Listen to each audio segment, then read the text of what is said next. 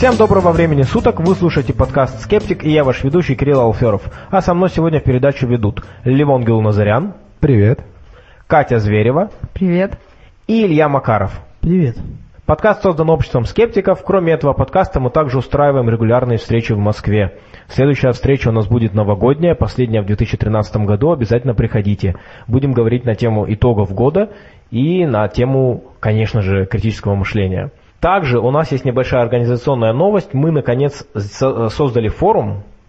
Там туда теперь можно заходить, регистрироваться, там вести какие-нибудь дискуссии. Мы уже до этого говорили, что минус э, социальных сетей состоит в том, что они не очень хорошо подходят для того, чтобы устраивать длительные дискуссии, там трудно процитировать. Иными словами, мы поняли, что нужен полноценный форум. В то же время, конечно, ясно, что сейчас пока что форум пустой, там зарегистрировано буквально, там, по-моему, 15 человек сейчас. Э, ничего пока там не происходит, но, в общем-то, наверное, нужно ожидать, что форум будет дополняться очень постепенно. Так или иначе он есть, поэтому заходите, если вы хотите все-таки более подробно дискутировать на какие-то темы. Надеюсь, что со временем форум станет очень полезным. Следующий выпуск подкаста «Скептик» будет новогодним, и мы в связи с этим объявили в группе и на форуме вопросы, на которые мы хотели бы, чтобы вы ответили. Ну а мы озвучим э, наиболее часто встречающиеся ответы в подкасте.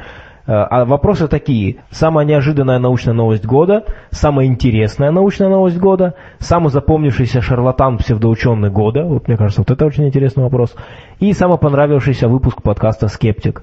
Ну и также был предложен такой вопрос. В отношении какой темы вы за последний год резко поменяли свою позицию и с какой на какую? Это вот, я думаю, наиболее подходит для людей, которые, например, стали скептиками или, используя критическое мышление, вдруг поняли, что на самом деле палеоконтакта не было. Сегодня 21 декабря 2013 года. А 21 декабря в 1898 году Пьер и Мария Кюри открыли радий. Я думаю, многие из нас помнят конфетки радий. В течение нескольких лет сложной кропотливой работы, при том, что у них даже лаборатории своей не было, они работали в институтской кладовке и в сарае. Им удалось из 8 тонн урановой руды выделить там несколько буквально частичек этого радия. Тогда люди еще не знали о вреде радиации, и есть информация о том, что их добавляли в шоколад, в еще какую-то какую там пасту. еду, да, в зубную пасту, соответственно. Потому что считали, что это вещество обладает какими-то волшебными, целебными свойствами. Ну, потом, естественно, эту практику довольно быстро пресекли на самом деле. Но почему, ну, я бы ну, не как... сказала быстро какой-то из ученых, то ли Пьер Кюри, то ли он носил в нагрудном кармане кусочек какого-то радиоактивного элемента, и у него был ожог. То есть вот постоянно был в этом месте ожог, и они даже не сразу догадались, что это вот именно из-за вот этого вот то ли урана, то ли самого радия. Хотя вряд ли радий, потому что он тогда стоил 1 грамм, как 200 э, килограмм золота там или как-то так.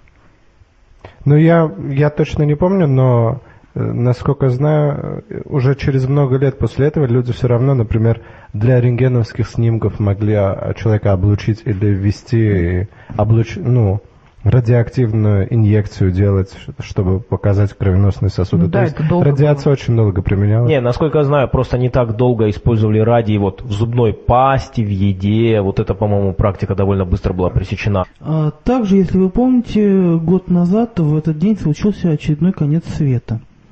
А концов света за последние тысячелетия мы пережили уже немало. И сейчас мы с Катей вам расскажем, что нам уже пришлось пережить и что нам предстоит. В 99 году нам удалось пережить целых 13 концов света. А также в 1997 году был предотвращен конец света, так как э, Джон Коннор и Арнольд Шварценеггер смогли уничтожить э, микрочип и руку первого терминатора. Поэтому конец света был перенесен на 2003 год. Но на 2013 году концы света не закончились. Согласно скандинавской мифологии, 22 февраля 2014 года будет Рагнарек. Именно в этот день бог Один будет убит гигантским волком Фенриром. Однако я думаю, что ему поможет Тор, он соберет команду из Мстителей, Железный Человек, Хоукай и Черная Вдова, а также Капитан Америка, Человек-муравей, э, Черная Пантера и Халк. А Победят Бэтмен? всех. Э, Бэтмен из DC Comics. Его там нет, он в Лиге Эм, Справедливости. Боюсь, что викинги или скандинавы не знали про Капитана Америку. Да, они не знали про Капитана Америку. Хотя они открыли ее первой. Это Ну, кстати, Америка. по их преданию должны выжить два человека, которые дадут жизнь новой цивилизации. Интересно, что практически все концы света предполагают, естественно, что выживет только какая-то небольшая часть человечества, такие избранные. И люди, которые говорят про конец света, они, как правило, себя к избранным причисляют. Но как-то набирается уж очень много таких избранных, так что получается там уже не два человека, а намного больше. А, Ну, кстати, вообще эта идея гибели мира, при которой остается несколько человек, она, наверное, вот рождена мифологичным сознанием, потому что можем вспомнить миф о потопе и многие такие еще мифы, я не помню, какие они еще бывают. Идея цикличности цивилизации вот здесь возникает. Как многие вот эзотерики э, рассказывают о том, что когда-то давно была более развитая цивилизация, ну, типа, например, Атлантида.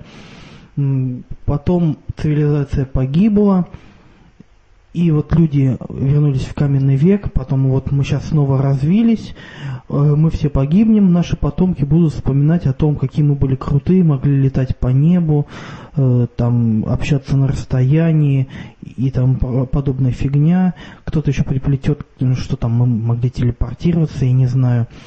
Я думаю, что просто это идея, которая будоражит воображение. Типа вот как Да. выжила горстка людей, теперь весь мир принадлежит им, и они могут выстроить жизнь по новой. Возможно, тут еще мечта многих людей. Вот э, многие видят, что у общества проблемы, там вообще э, особенно западная цивилизация, как любят говорить, хотя на Востоке там тоже проблем хватает. В общем, люди видят, что как-то хреново живется во многом, и кажется, вот сейчас все это рухнет, останется горстка людей, и они снова смогут, очистившись вот как-то духовно, начать новую жизнь и э, жить лучше. На самом деле нас ждет еще все-таки конец света будет, и по геологическим меркам он будет совсем скоро. Через э, где-то полтора или два миллиарда лет остановится тектоника плит, то есть перестанут двигаться континенты.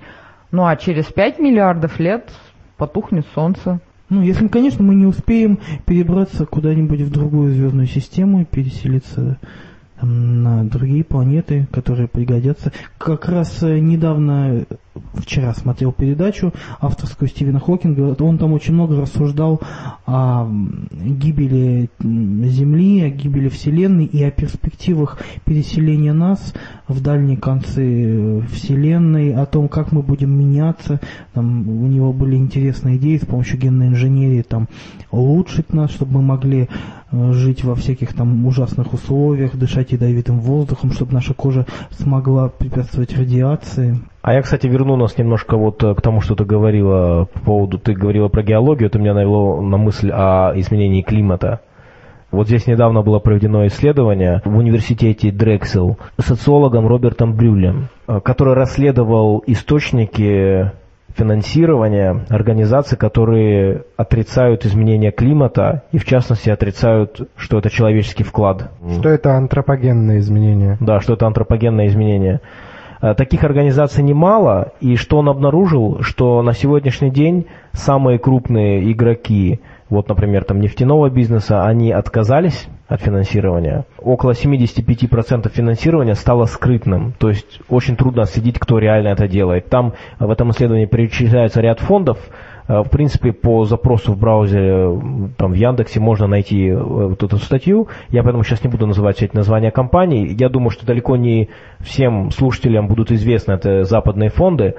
Э, Но вот эти фонды, они построены таким образом, что вычислить, кто конкретно через них проводит деньги, невозможно. И вот любопытно, что, по-видимому, уже все-таки распространение информации о том, что все-таки уже научный консенсус сходится к антропогенному фактору, что это один из, если не, не самых больших факторов, то, по крайней мере, один из очень значимых, он уже, мне кажется, настолько начинает распространяться, достиг критической массы, что сейчас уже становится невыгодно компаниям в открытую противостоять этой информации, и поэтому идет уже какая-то скрытые кампании, и, в общем-то, организации, которые высказываются против антропогенного фактора и вообще даже изменения климата, они очень хорошо финансируются по-прежнему, и это движение довольно сильное до сих пор. Конечно же, люди, которые придерживаются таких э, верований, они, как правило, очень падки на теории заговора.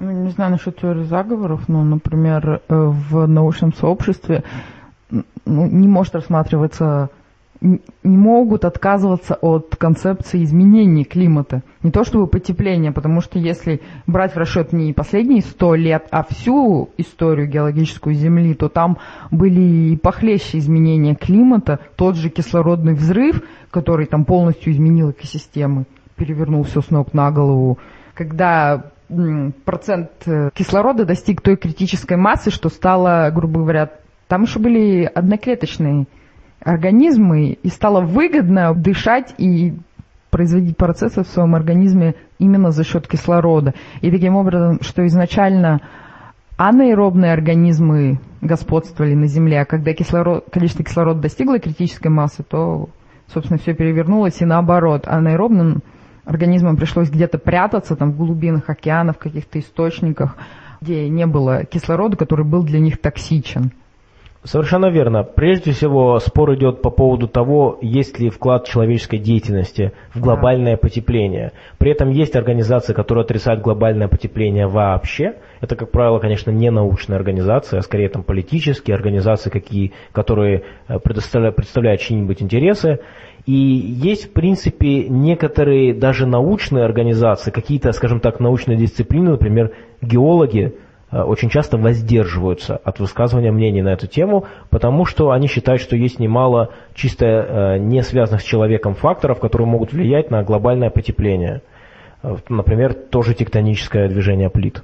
Например, Андрей Петрович Капица считал, что влияние человека на климат ну, не столь значительно на фоне космических геофизических факторов развития. Да, да, то есть, то есть там, но они не отрицают его, они просто воздерживаются от высказывания какого-то мнения. Ну, я, как я понимаю, они считают, что, грубо говоря, есть определенные флуктуации климата, то в, ни, ну, то в минус, то в плюс. Просто человек, грубо говоря, как сейчас говорят, раскачивает лодку, просто эти флуктуации становятся сильнее немного. Ну и просто такие ученые считают, что это незначительные колебания. Ну, может быть, конечно, людям, которые живут на побережье там, им будет существенно, что уровень океана поднимется там на метр даже. А в общем и целом ну, как я понял, для биосферы не страшно. Геологи, они просто в других масштабах это воспринимают, да, и поэтому вот... Не, подобные... не, столько, не столько даже в других масштабах, они просто смотрят на другие факторы, и поскольку они работают mm-hmm. с тем, как, ну, какие процессы происходят в планете вообще, они считают, что те данные, которые есть у них, все-таки не позволяют настолько большую значимость ставить антропогенному фактору. Но в целом, когда вот речь идет о критическом мышлении, и когда речь идет о вот всяких там фильмах, которые появляются на телевидении, которые говорят о том, что там глобальное потепление это заговор и прочие вещи, ясно, что мы, что мы понимаем, это не так. Никакого заговора нет. И хотя в науке эта тема продолжает очень активно исследоваться, в целом принято считать, что некий научный консенсус в общем-то достигнут. И вот э, есть такая межправительственная группа экспертов по изменению климата, которая там практически там не то каждый год, не то раз в несколько лет предоставляет отчеты. И вот согласно этим отчетам, все-таки получается, что глобальное потепление очень четко коррелирует именно с человеческой деятельностью. Мы вот до этого в, как, в каком-то из выпусков говорили на эту тему. В общем-то, отрицать вот эту корреляцию уже просто невозможно, потому что она есть. Есть такой э, известный график хоккейной клюшки, где показано изменение климата, и затем с началом индустриальной эры резкий скачок вверх. Причем ну вот просто настолько резкий, что очень трудно не связать это именно с антропогенным фактором. Но вот, э, безусловно, э, аргументы геологов не игнорируются, но просто на сегодняшний день, э, скажем так, в целом считается, что направление на это направление в том, чтобы считать, что это все-таки антропогенный фактор, оно правильное. Просто вот, например, для человека, который как бы немножко далек от темы, э, в основном что, ну, какие аргументы здесь приводят та или другая сторона? Например, аргументы в пользу антропогенного характера это то, что современные выбросы э, парниковых газов в промышленности, они уже превысили Э, природные выбросы, выбросы, например, от вулканических извержений. Но э, опять же, механизм нет, нет как бы четкой таблицы, что столько-то килограмм выбросов – это повышение температуры на столько-то градусов. Это влияние парниковых газов, оно, как сказать, не то, что не изучено, просто там, ну как сказать, там нет очень точных, э, там нельзя очень точно говорить. Поэтому э, до сих пор имеет место вот эта точка зрения, что э, как бы да, корреляция есть, но все равно, как сказать, ну, причинно-следственной связи, ну, она как бы трудно, трудно доказать причинно-следственную связь именно. Хотя корреляцию, да, конечно, нельзя не признавать, как бы. А в, а в целом для жителей планеты глобальное потепление, оно является проблемой или же, может быть, наоборот, чем-то хорошим? Эффект от глобального потепления, оно будет очень сильно зависеть, конечно, от конкретной локации, но в целом считается, что общий эффект по всей планете будет скорее отрицательным. Для отдельных локаций могут быть положительные эффекты. Но на сегодняшний день ни одна организация научная в мире не, от, не отходит принципиально от позиции вот того, что это в основном антропогенный фактор, что глобальное потепление есть, что э, будут э, в основном отрицательные последствия. Э, при этом, конечно же, ученые, которые не согласны, они существуют и они известны. То есть есть небольшой список ученых, которые э, не согласны с теми ну, расчетами, которые представила вот эта межправительственная группа экспертов по изменению климата. И, кстати говоря, среди этих ученых есть, например, Фримен Дайсон, немалоизвестный. Есть также ученые, это гораздо больший список, которые считают, что частично глобальное потепление связано просто с естественными процессами. Здесь этот список довольно внушительный, тоже немало известных ученых. Есть также ученые, которые считают, что причина глобального потепления неизвестна. Ну и, наконец, есть просто люди, которые считают, что э, глобальное потепление будет иметь не очень много отрицательных последствий. Так что разница мнений, она давно вышла за пределы того, есть глобальное потепление или нет, и там кем оно вызвано. Здесь рассматривается этот вопрос уже гораздо более детально. И когда там выходит какой-то фильм или там какая-нибудь книга, которая отрицает вообще это явление как таковое, это уже, конечно, просто ну, несерьезно. С одной стороны, хотел добавить насчет политики, потому что вот этот вот договор о сокращении выбросов парниковых газов, который инициировал США, они же и не подписали. И там еще такой важный политический пункт, что этим самым, тем, что они заставляют сокращать выбросы вот этих газов, они перекрывают грубо говоря, кислород развивающимся странам, которые могут развиваться только на дешевом сырье, типа там нефть, газ или еще что-то в этом роде, которым недоступны новые технологии. То есть они, получается, мешают развиваться этим странам. И заводы стоят. Да, это раз. А во-вторых, я просто хотела сказать, что, ну, лично я, например, решила, как ученые-геологи, принять нейтралитет и, грубо говоря, подождать. Потому что сейчас, согласно ну, циклам Миланковича, у нас период межледниковья. И у нас, согласно вот его теории, по-любому должно быть теплее, чем было раньше. Вот.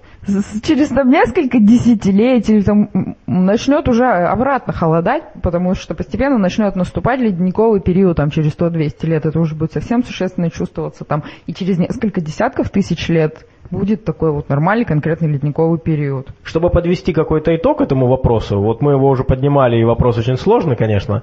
Э, я думаю, что это одна из тех тем, которые, во-первых, вот, э, как ты, Катя, сказала, очень политизирована, и, во-вторых, здесь действительно связано с какими-то уже, ну, скажем так, с границей наших знаний, конкретно вот в климатологии. Модели, например, климатологов, они на сегодняшний день еще не настолько точные, например, чтобы мы могли очень далеко и точно предсказывать погоду. Э, как известно, предсказания погоды, вот прогноз погоды, который вы слушаете каждый день, он не идет не дальше недели. Э, на самом деле наиболее точен он в пределах трех дней. Все, что дальше, это уже резко повышающейся степенью неточности. Поэтому, если говорить о глобальном потеплении, все, что можно сказать как факт, это что большинство научных организаций мира утверждают, по крайней мере, в своих официальных заявлениях, что они поддерживают, э, что антропогенный фактор является одним из основных. Как на самом деле, ну, действительно, время покажет. И я думаю, что для скептика, который хочет э, иметь в своем мировоззрении как можно меньше ошибок, ну, наверное, самое безопасное сказать, что он не знает, но по его сведениям большинство научных организаций придерживаются именно такой версии сегодня. Может быть, э, эта ситуация изменится. Может быть, действительно геологи представят какие-то э, данные. Э, вот конкретно организация американская геологическая, они до 2007 года официальная позиция у них была, они не поддерживали антропогенные факторы как основной. А, но затем большое количество членов этой организации сказали, что они из нее выйдут, и тут неизвестно, политика или нет, но тогда организация изменила свое официальное заявление на вот нейтральное. И вот после этого а, мы теперь можем говорить, что ни одно научное учреждение мира не вот придерживается такой официальной позиции. Глобальное потепление на самом деле политически как раз близко завязано на энергетику. А у нас тут интересное сообщение по поводу энергетики от Ливона. В прошлый раз, как вы помните, я рассказал про двух э, чуваков, которые изобрели суперэффективный способ выработки и передачи дешевой энергии. Да, ну, мы развенчали. Ну, как развенчали? Там развенчивать нечего было особо. Ну, мы рассказали о том, что они творят и так далее. Прикол был в том, что они откопали забытые технологии Никола Тесла и переработали их под современность и все такое. Э, недавно я наткнулся на интересный сайт, который предлагает электрообогреватели достаточно мощные, э, которые из розетки берут 1 киловатт э, электро, ну, электроэнергии или мощности, а комнату обогревают на 3 киловатта. По сути, это означает, что если вы платите за каждый киловатт-час или джоуль электроэнергии, то у вас получается экономия ну, в три раза. То есть вы получаете энергии в три раза больше, чем то, за что вы оплатили. И вот как они объясняют свое супер изобретение. Ну, это не их изобретение, они чисто поставщики. Здесь история абсолютно та же. Концепция была разработана еще в 1852 году самим лордом Кельвином, но потом успешно забыта. Ну как забыта, она просто не нашла широкого применения.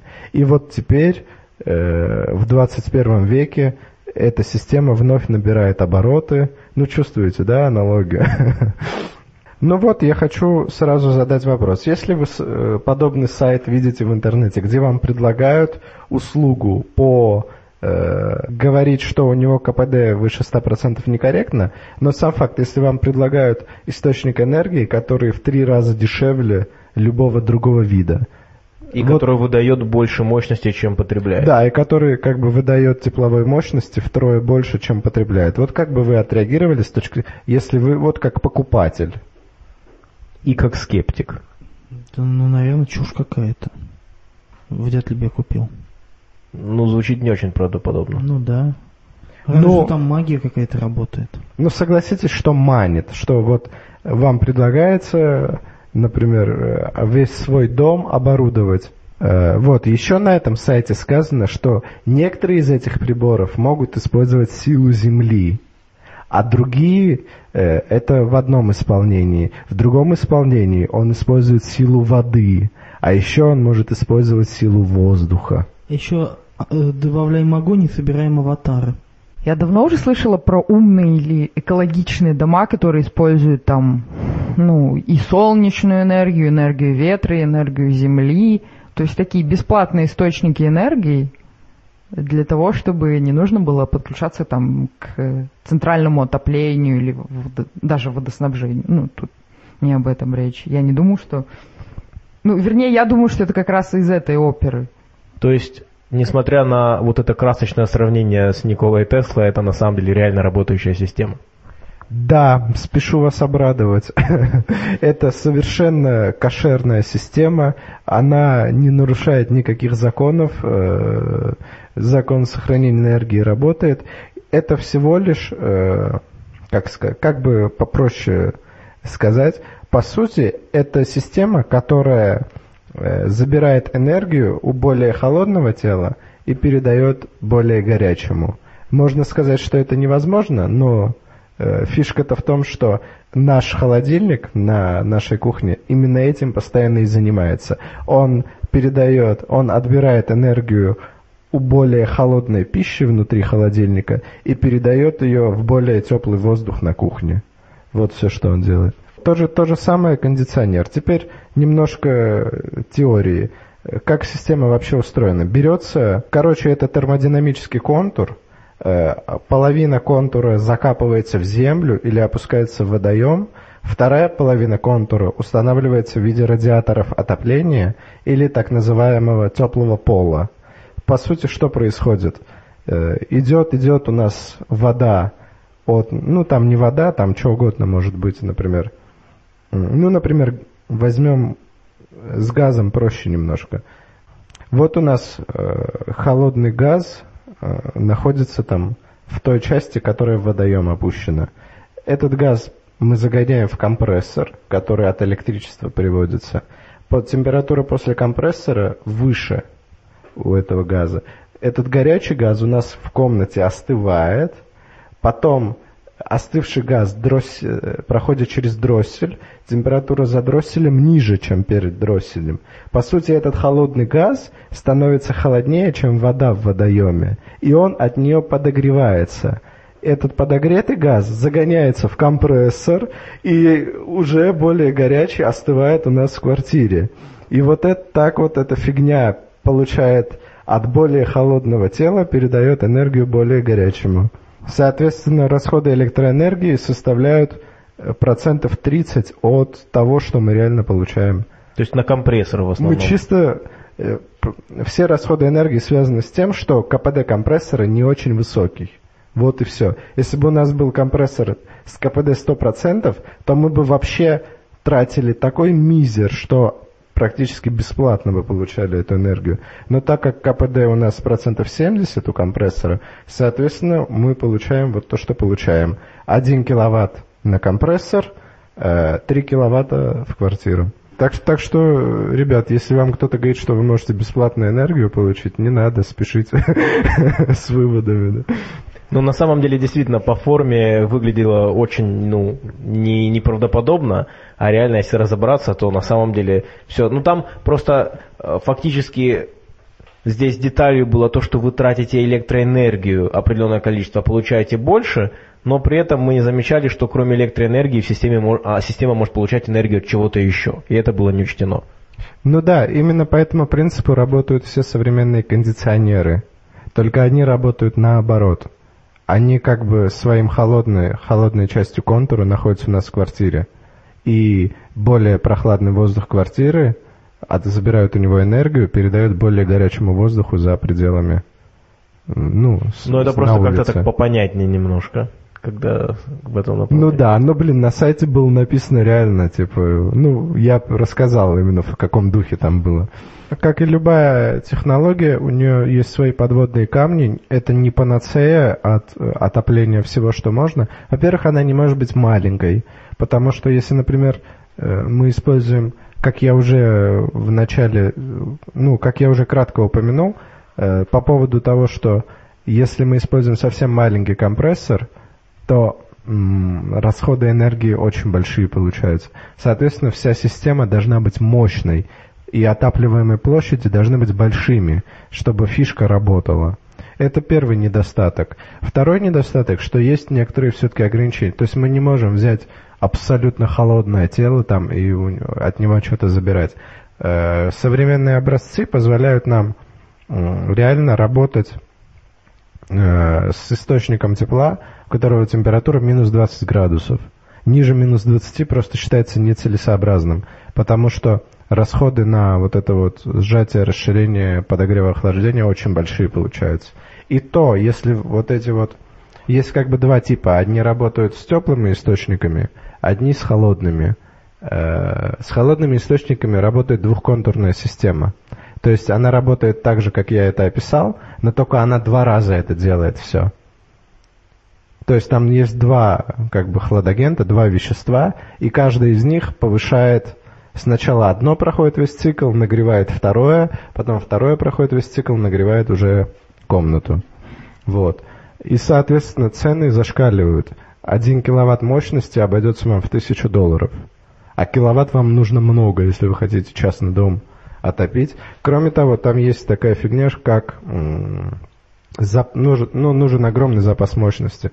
Я не буду сейчас в детали вдаваться. Ну, короче, система, которая э, рассчитана вот четко на вашу квартиру, она работать не будет. Вам нужно сделать систему, которая рассчитана на большее. Она, соответственно, будет еще дороже.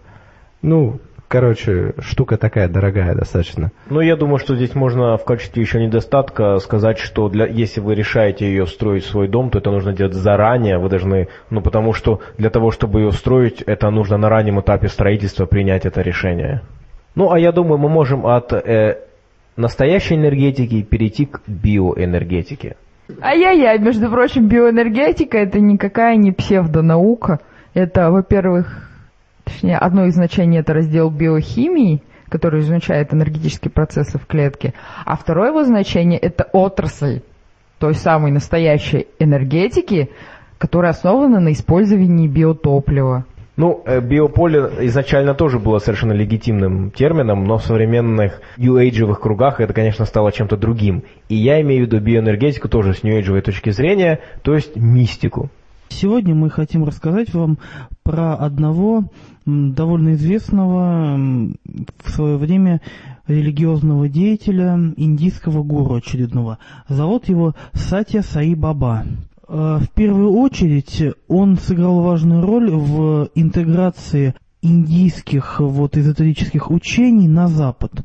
То есть до этого Елена Блаватская в своей компании э, катались в Индию и прочие вот искатели тайных знаний но вот он именно установил такой своеобразный диалог. К нему приезжали многие известные люди, например, Битлы, Борис Гребенщиков, Виссарион, которого обсуждали здесь. Во-первых, он не отрицал никаких религий. Для него все религии были чем-то единым.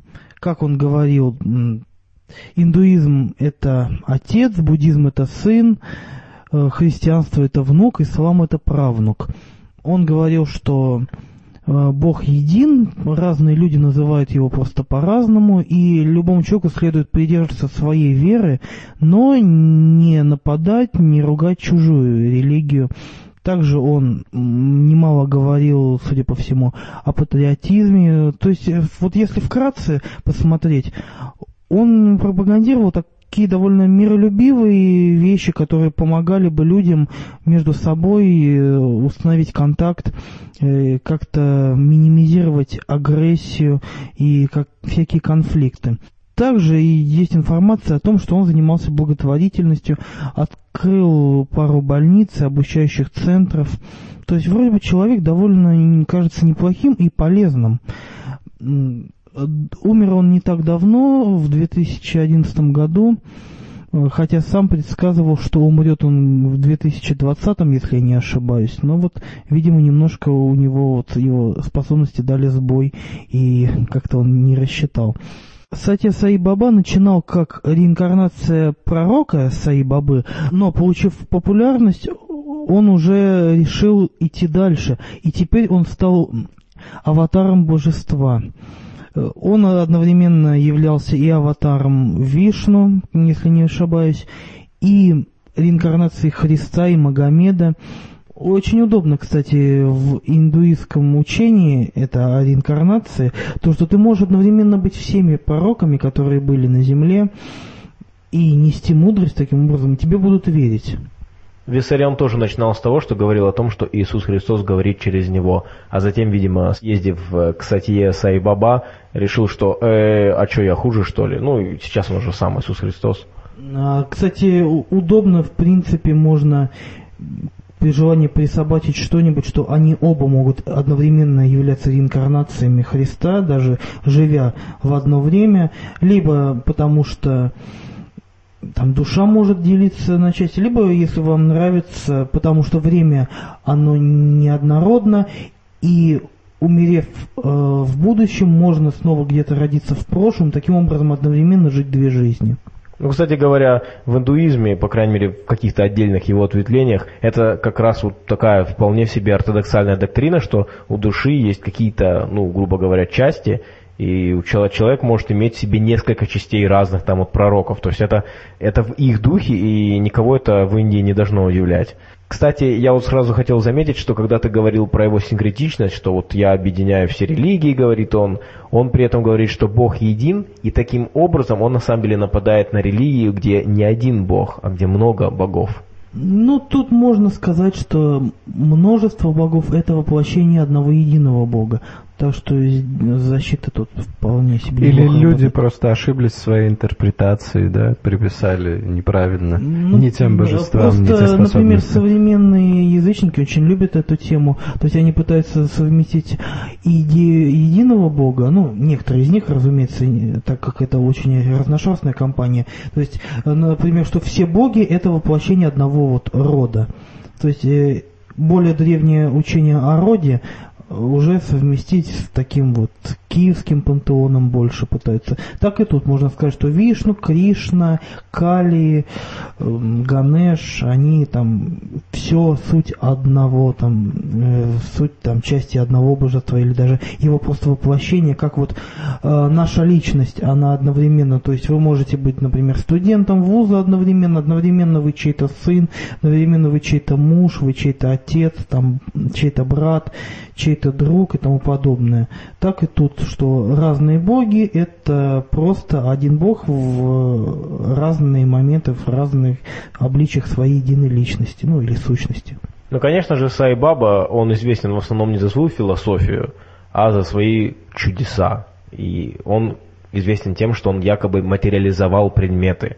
В основном залу, это на самом деле особая зала, которая называется... Священный пепел в Ипхуте. И есть немало видео, где он это делает.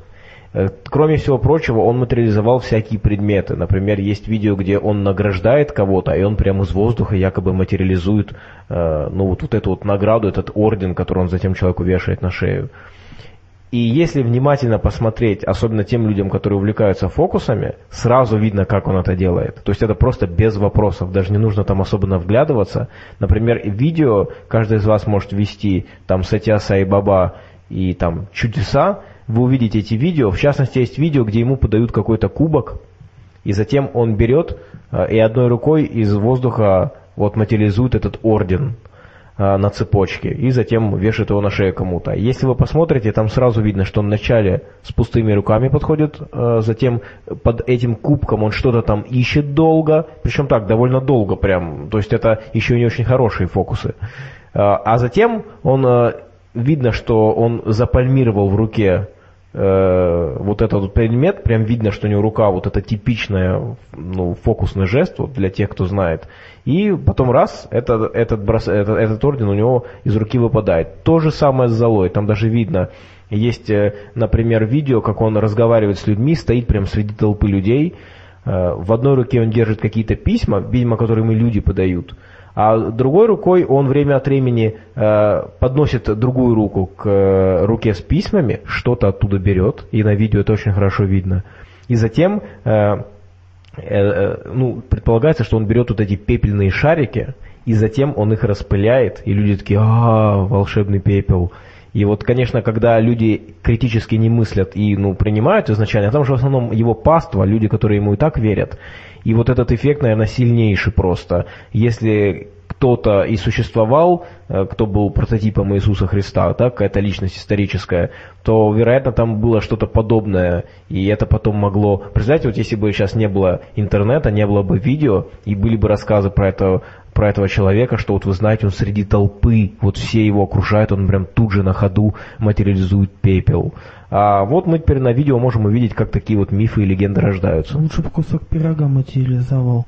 А, собственно, Джеймс Рэнди, известный иллюзионист и разоблачитель шарлатанов, пишет о том, что экспертиза пленок и видеокассет с выступлением Саибабы показала обычную ловкость рук м, из того же разряда, который пользуются всякие уличные фокусники. А, Сам Саибаба никогда не давал возможности проверить его способности под наблюдением, то есть контролируемый эксперимент провести. А, И дальше Рэнди упоминает индийского разоблачителя, разоблачителя деятельности всяких э, вот таких фокусников, магов по имени Приманат. Он с легкостью повторяет все эти трюки и разъезжает по миру, показывая их. Э, Но помимо таких э, всяких э, способностей по матери- материализации пепла, известны и другие интересные случаи из деятельности Сати Саибабы. Цитата корреспондента газеты «Аргументы и факты» Ольги Костенко-Поповой. А, Знаешь, моя тетя не могла забеременеть до 50 лет. Приехала к Саи-Бабе, попала на приватную аудиенцию и взмолилась. «Саи-Баба, сделай мне ребенка!» Тот только ухмыльнулся. «Прямо сейчас, что ли?» А через год она родила мальчишек-близнецов, рассказала англичанка, летевшая вместе со мной из Дели в Бангалор. Ну, помимо излечения от бесплодия, Сайбаба умел лечить людей от рака.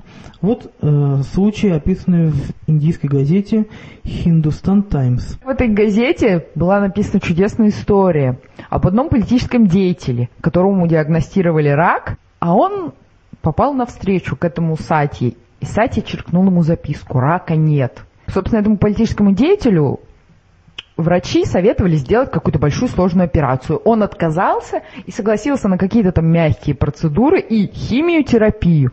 И после этого он чудесным образом излечился. И, конечно же, это все благодаря Сати, а не химии. Да, люди после курса химиотерапии очень часто чудесным образом излечиваются от рака.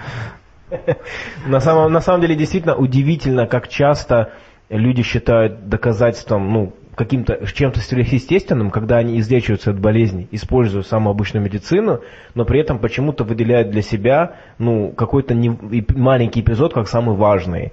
И у меня, например, такие вещи были и в семье, я знаю, что там люди рассказывают про какие-то необычные чудесные исцеления. Потом, правда, задним числом выясняется, что не, на самом деле, конечно, человек ходил к врачу, пил лекарства, но как бы почему-то он связывает это с тем, что там ему бабка сказала, или потому что на него там э, возложил руки какой-то там пророк или еще кто-нибудь такое, э, такой, или потому что он там сел на какую-то необычную диету.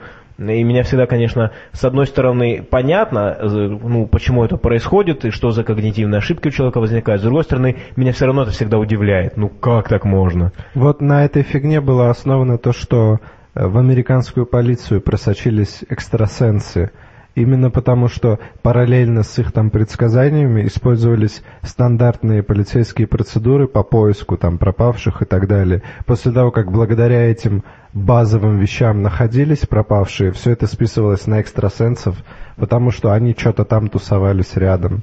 Соответственно, контрольные группы никто бы не допустил, где человека реально не ищут. Слишком уж ответственная как бы так что вот они так присасывались. А, собственно, на эту тему у Пена и Теллера в их передаче «Bullshit» в, в, одной из их... Э, в одном из выпусков был сюжет про экстрасенсов, и там следователь рассказывал о том, как вообще они работают. Он говорил, я решил проверить, взял несколько э, там вот дел, которые уже знал точно, как там все обстоит, и решил посмотреть, как поведут себя экстрасенсы.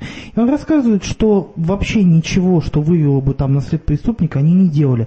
Они уводили следствие куда-то в сторону, какие-то дебри, непонятно на чем основываясь. В общем, все, что они делали, абсолютно не работало. Вот. А сейчас американским полицейским приходится реально сотрудничать с этими клоунами, и это очень часто запутывает и мешает. Помимо чудесных исцелений, проповеди Сатья Саибаба занимался благотворительностью.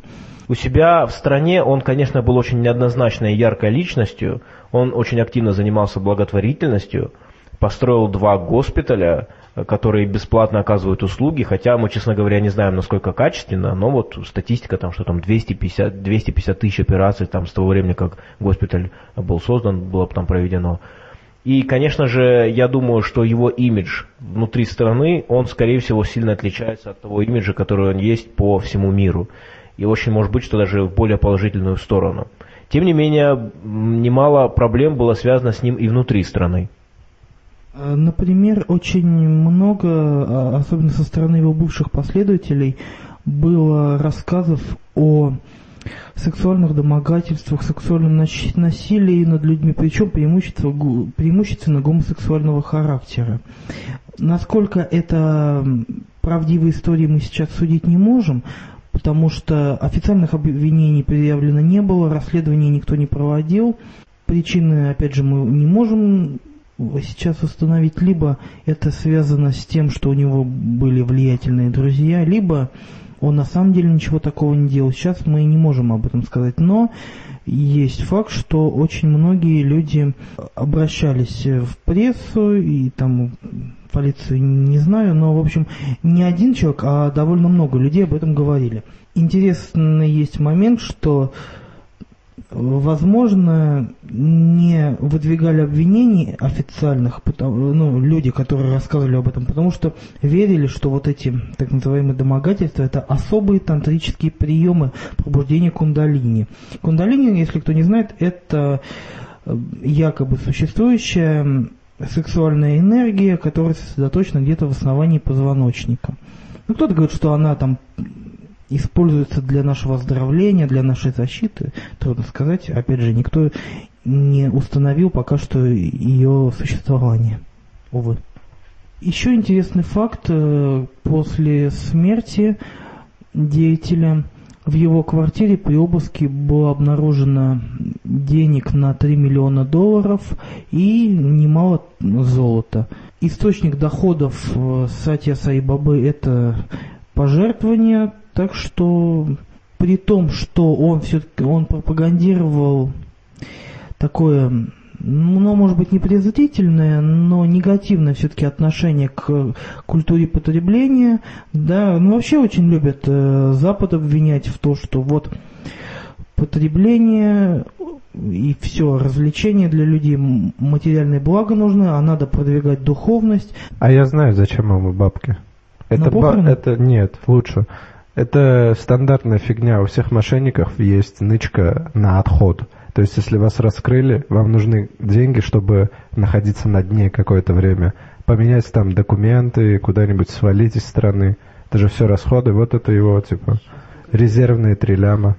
Один из критиков э, Сатья Саибабы, заслуженный журналист Украины Борис Филатов, сказал хорошую, произнес хорошую фразу насчет того, что на самом деле сами индийцы не особо подвержены влиянию таких деятелей. Для Индии это скорее удачный способ наладить экспорт собственного мистического мусора в европейские мозги. Но я вот хотел бы немножко прокомментировать то, что э, вот э, Сатья говорил по поводу западной культуры. Это правда, что вот этот вот, э, ну вот эти утверждения по поводу того, что западная культура там загнивает, что духовные ценности не те, что там Америка это там просто ужасная нация, где там духовность просто на минусе. Все эти утверждения, они вроде с одной стороны, даже некоторыми вполне э, разумными людьми встречаются положительно, потому что вот, мол, бор- борьба против якобы существующего консумеризма, человек там э, заигрался всякими там развлечениями, бесконечными покупками и прочими вещами – и это спорный философский вопрос, там существует консумеризм или нет, плохо это или нет, что у человека есть все эти там продукты, покупки и прочие вещи. Но что интересно, что вместе со всей этой критикой очень часто начинает критиковаться гуманизм, по сути. И вот такие деятели, типа того же Саибабы, он на самом деле проповедовал в том числе и многие традиционные воззрения, которые шли, ну, которые идут в разрез с поднимающимся гуманизмом, собственно говоря, во многих европейских странах и ну, в Америке уже хорошо установившимся, потому что несмотря на то, что э, религия продолжает быть ну, громадным просто феноменом, и в каждой стране любой атеист скажет вам, что 90% этой страны верующие, и уж не знаю, насколько это точна статистика, но я думаю, что по ощущениям понятно, что религия продолжает доминировать в нашей культуре.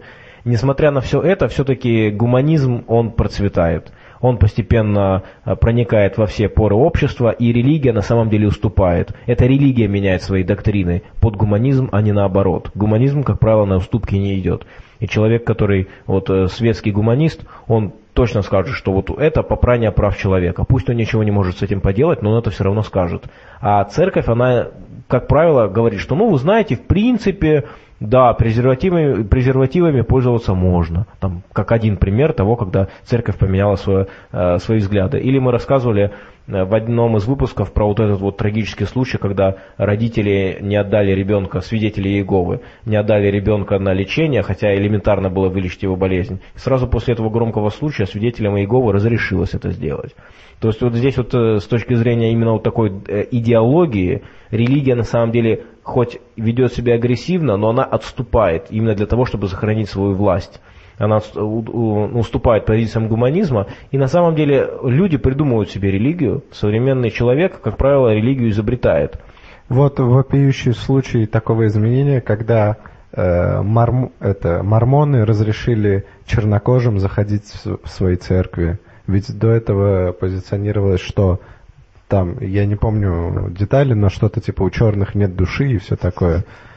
А под давлением, ну, после того, как, э, как бы вот это вот, после того, как очень сильные изменения произошли по отношению черно, к чернокожему населению в США, э, мормоны тоже прогнулись и, веков, и не вековые, а у них миллиардолетние доктрины по их там суперкосмической системе, и вдруг они решили, окей, теперь, теперь негры. И сегодня уже негры даже могут быть и мормонами даже. Я вот думаю, что, наверное, основная проблема вот таких ярых поборников традиционных ценностей, скорее всего, в том, что они не могут представить, что люди могут, ну, не то что быть не такими, как они. Это для них вообще, э, да, в их понимании, давно, должно караться смерти. А то, что люди другие могут думать не как они. То есть, э, если человек считает, вот все должны жить традиционно, ну, в соответствии с традициями участка земли, да, на котором он живет,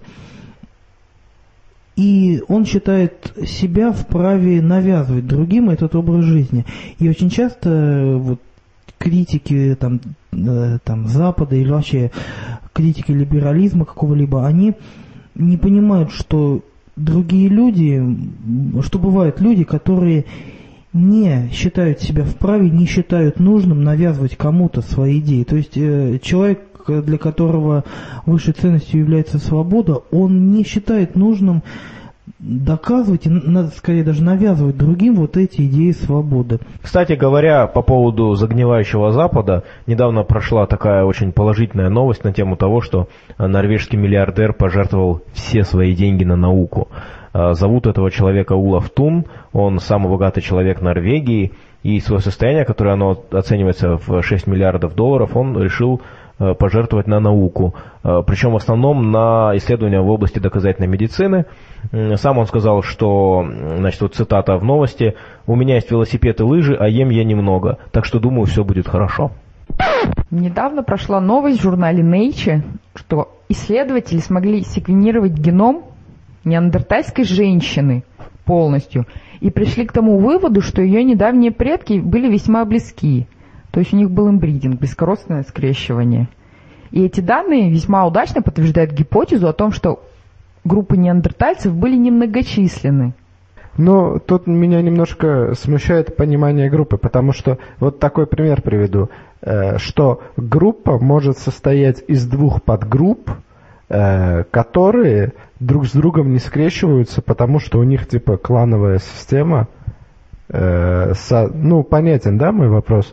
То, что не, э, нет, э, не обязательно, что эта группа была малочисленная, если там есть близкородственные скрещивания. Если были бы э, у них была бы развита клановость, то неандертальцы не были бы однородной как таковой группой. Это были бы разные популяции, которые со временем у них было больше и больше расхождений признаков, и тогда не было бы просто неандертальцев.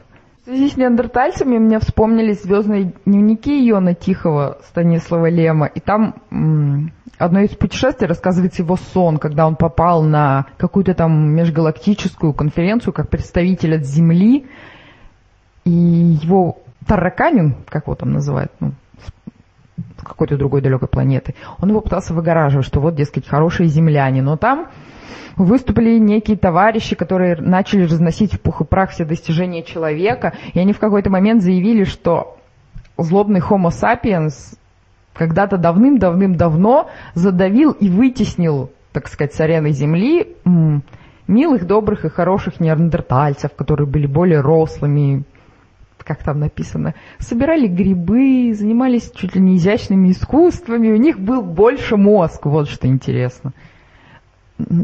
Я просто попыталась проверить, что ели неандертальцы, но, как я понимаю, они питались ну, не только травой, как написано у Станислава Лема. Кстати говоря, мы были на лекции Дробышевского, где он сказал о том, что мясо чрезвычайно важно было для становления, например, э, нас как э, вида, потому что именно благодаря мясоедению уменьшается э, количество мышц, которые требуются для челюстей, а они на самом деле закрепляются сверху на голове. И постепенно с течением эволюции эти мышцы стали расходиться и позволяли мозгу расти больше, дольшее время. И благодаря этому у нас есть тот интеллект, который есть в том числе. Э, ну, продолжая наезд на веганов, э, можно сказать, что э, гипотетически, если человек, ну, если изолированная популяция людей полностью переходит на растительную пищу, ей нужно больше, как скажем так, во-первых, тратить больше времени на э, нахождение и поглощение пищи, потому что растительная пища очень низкокалорийная, и из нее очень трудно эти калории выжить. Э, соответственно, э, соответственно, в ходе, естественно, в ходе эволюционного развития вот этих вот изолированных веганов у них увеличатся челюсти, э, у них увеличатся челюстные мышцы на черепе, у них увеличится желудочная, ну, желудочный тракт удлинится, а объем мозга будет уменьшаться, потому что, ну, э, сам факт плохого питания тут не скажется, но тут скажется именно тот факт, что они почти все время будут тратить на пережевывание, переваривание, нахождение и поиск пищи. Собственно, у них э, будет упадок. Но будет меньше объем мозга, кроме Да, у них и... То есть, ро, то есть рост объема мозга будет прекращаться на более раннем возрасте. Да, пос, ну, через много-много поколений у них будут рождаться такие чуваки, у которых ну, как бы мозг не растет. Калорийная. Ну, по сравнению с мясом нет. Э, она калорийная, да, ну, ну да, типа она все равно меньше, чем в мясе калорий. Ну и картошка не единственная растительная ну, если пища. я со сливочным маслом, то очень даже. А это уже не по вегану. Да, а если еще взять сыроедов, которые не будут варить свои овощи, и... А, не, ну мы имеем в виду таких радикальных веганов, да, э, которые против вообще любой животной пищи. Потому что есть вегетарианцы, которые против мяса, но там яйца, молоко, они вполне нормально потребляют. Да, еще по поводу картошки. Если есть картошку, например, сырой, то у тебя не все калории перейдут. То есть ты не сможешь как бы оптимально Насчет калорийности ее. картошки. Калорийность картошки 77 килокалорий на 100 грамм, а баранины и всякой Там говядины, свинины. Ну да, от 300 до 500 вот, разница. 500. Ну, у шоколада, конечно, у шоколада 600, у мяса 500. Ну, современная еда вообще очень калорийная, и в связи с этим люди-то почему часто обидаются в городах? Э, всякие эзотерические деятели любят рассказывать про то, что современная культура, мол, такая, что люди не чувствуют свое тело. На самом деле все просто связано с тем, что наш желудок, он ориентирован на объем, поэтому, поэтому если вы возьмете яблоко, съедите, вот попробуйте сесть и съесть, например, не знаю, три яблока подряд, таких хороших, сочных, вам это будет сделать сложно, потому что в вашем желудке, э, ну так, про, упрощенно говоря, есть датчик на объем, и вы очень быстро можете э, забить желудок едой, он чувствует, что объем большой, все. Почему это? Потому что в ходе эволюционного развития мы ели низкокалорийную пищу, и нам действительно важен был объем. Нам нужно было, грубо говоря, набить желудок едой. А сейчас мы едим какую-нибудь там шоколадку малюсенькую, в которой там столько калорий, сколько вы можете, вы реально можете съесть там какую-то э, там шоколадку, которая будет практически там там четверть э, всего требуемого, всей требуемой калорийности за день. Э, и, и есть даже есть там специальные там йогурты, которые вообще фактически вы едите один раз в день, и все этого достаточно. Поэтому, конечно, современная пища, она очень сильно поменяла эту ситуацию, и люди могут объедаться просто потому, что ну, вроде как небольшие штучки такие, а на самом деле калорийности много. Ну, плюс еще мы не сразу чувствуем, что мы наелись. Пока вы грызете яблоко, пока вы разгрызете там его, прожуете, проглотите, пройдет определенное время. Когда вы хорошо прожаренную котлету съедаете с соусом, там каким-нибудь усилителем вкуса или просто хорошей приправой, вы проглатываете ее буквально сразу и, и тянете уже за другой, потому что не чувствуете. Ну, я, по крайней мере, так делаю. А, ну что, переходим к тайному знанию? Переходим к тайному знанию. Переходим к тайному знанию. В прошлый раз мы ставили этот отрывок. Лично я считаю, что тарелки могут быть и подземного происхождения, из цивилизации рептилий, которые имеют э, такие аппараты, которые буквально отсасывают драгоценные металлы из горы. В этот раз отгадали два человека практически одновременно. Саша Снежный и Александр Капранов. Они правильно угадали Пиунову. Пиунова Светлана Михайловна, основательница секты, кандидат психологических наук и много кто еще.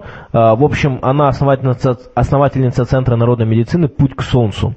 А, Ну и также а, учредитель и советник автономной некоммерческой организации Академия развития Светланы Пиуновой. Кстати, одна, один из признаков какой-нибудь там псевдонауки, это когда человек тут же учреждает организацию своего имени. Вот это такой э, типичный случай. Э, Фрикопедия, энциклопедия лженауки, пишет о ней следующее. Пиунова активно разоблачает заговоры мирового закулисья. По ее словам, 28 октября 2011 года наступила переломная дата, и человечество уже не в силах отвратить мировой катаклизм. Впрочем, жителям РФ повезло. Ее территорию грядущий конец света не затронет. Именно поэтому мировое правительство в лице американцев стремится захватить и поработить Россию. Как несложно догадаться, только партия «Воля» и лично Пиунова ведут неустанную борьбу против мирового зла и очень нуждаются в поддержке.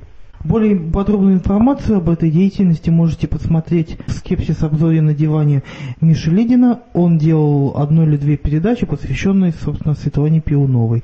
Там довольно интересные цитаты из ее высказываний. Она считает себя проводником воли богини Земли, не помню, к сожалению, имени этой богини. Она утверждает, что, к сожалению, Лаиды здесь нет, ей бы понравилось, мировое правительство, возглавляемое рептилоидами, управляет Землей, ну и весь такой букет из прекрасных и правдивых идей. На самом деле очень-очень приятно, что наконец в нашей передаче появилась ну, появился деятель, который реально за рептилоидов, который продвигает эту идею, потому что сколько раз мы шутили по поводу там ящериков, а вот человек, который всерьез об этом говорит, причем, что интересно, когда вы вот, например, в YouTube наберете ее имя, вы можете посмотреть массу роликов с ее участием, вы увидите перед собой очень серьезную женщину, которая без улыбки рассказывает про то, что вот есть рептилоиды, и она настолько выглядит как бы, ну, знаете, вот, вот как ваша учительница по русскому языку. Вот вы смотрите на нее, и вы не верите, что она вот рассказывает вот такие вот вещи. Вам кажется, что она сейчас расскажет вам о том, э, о чем там думал Евгений Онегин, когда он там э, стрелял в своего друга. А она рассказывает про рептилоидов. Ну, рептилоиды очень популярный тренд э, во всем мире сейчас. Даже в GTA 5 один из персона- персонажей верит в рептилоидов и пытается даже с ними бороться. Несмотря на то, что многие вещи, которые она говорит, ну, людям, которые пытаются мыслить рационально, ориентироваться на научные данные, естественно, это звучит просто как, ну, бред, причем бред такой фееричный. Вместе с тем, на самом деле, вот в том, что она говорит, можно сразу заметить какие-то такие классические тренды э, вот таких вот эзотерических псевдонаучных деятелей. Например, во-первых, то, что я уже прочитал по поводу того, что Россия это исключение, это типичная вещь, которая встречается у очень большого количества деятелей. Здесь можно назвать и Лазарева, и Левашова, и многих других. Они очень часто говорят о том, что вот Россия это вот исключение. Весь остальной мир, конечно же, погрязнет э, там э, в катаклизмах, а вот мы, вот Россия, это особенная страна с особенным там каком-то с, с особенным путем э, развития. Это говорят действительно очень многие деятели, э, и это ключевая черта на самом деле не только русских деятелей. Каждый э, в своей стране говорит то же самое про свою страну, что очень показательно. Э, Также э, говорится про различного рода концы светов. То есть мы сегодня говорили про массу концов света, которые э, объявляются там каждый год.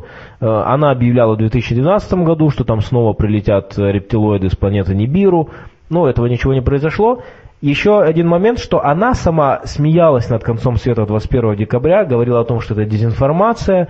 Это тоже такая довольно типичная черта. Они обычно, вот такого рода деятели, они очень любят посмеяться над утверждениями других, причем над утверждениями, которые как раз очень легко э, критиковать. И получается, что они ведут себя как такие вот... э, Ну, типа, они не правы, а значит, я прав.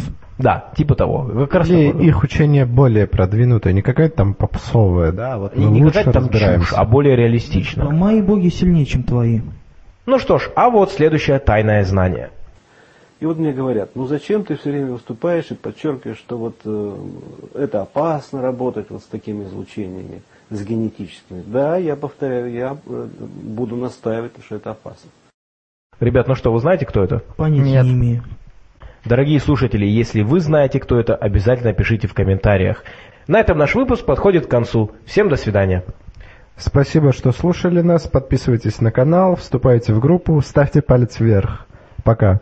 Начиная с сегодняшнего числа световой день увеличивается, с чем мы вас поздравляем, и до новых встреч, друзья.